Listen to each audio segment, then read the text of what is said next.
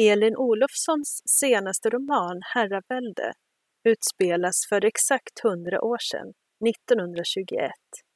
Det är förstås ett stort år då kvinnor äntligen fick rätt att rösta. Men den politiska rörelsen känns långt borta i det jämtländska samhälle som skildras i boken. Här möter vi Alice som när hennes äldre make drabbas av ett slaganfall måste kliva in i hans ställe och axla rollen som direktör. Det är förstås en både ovan och ovanlig roll för en kvinna på den här tiden, även om det i det här fallet då är hennes egna pengar som ligger till grund för verksamheten. Fast allt verkar inte stå riktigt rätt till med ekonomin. Det är något som Alice snart upptäcker.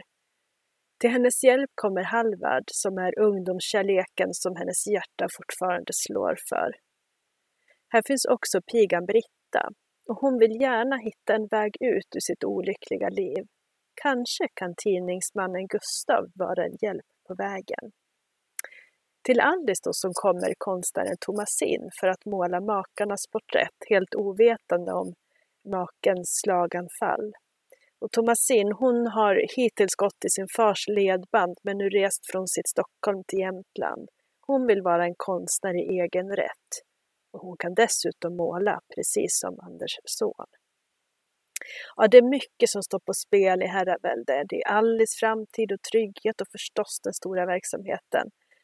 Och här har vi verkligen kvinnornas kamp för att överleva och leva livet på sina villkor, fast det är långt borta från maktens Stockholm.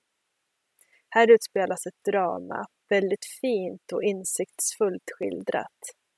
Elin Olofssons författarskap det har verkligen växt sedan debuten 2013 då hon gav ut Då tänker jag på Sigrid.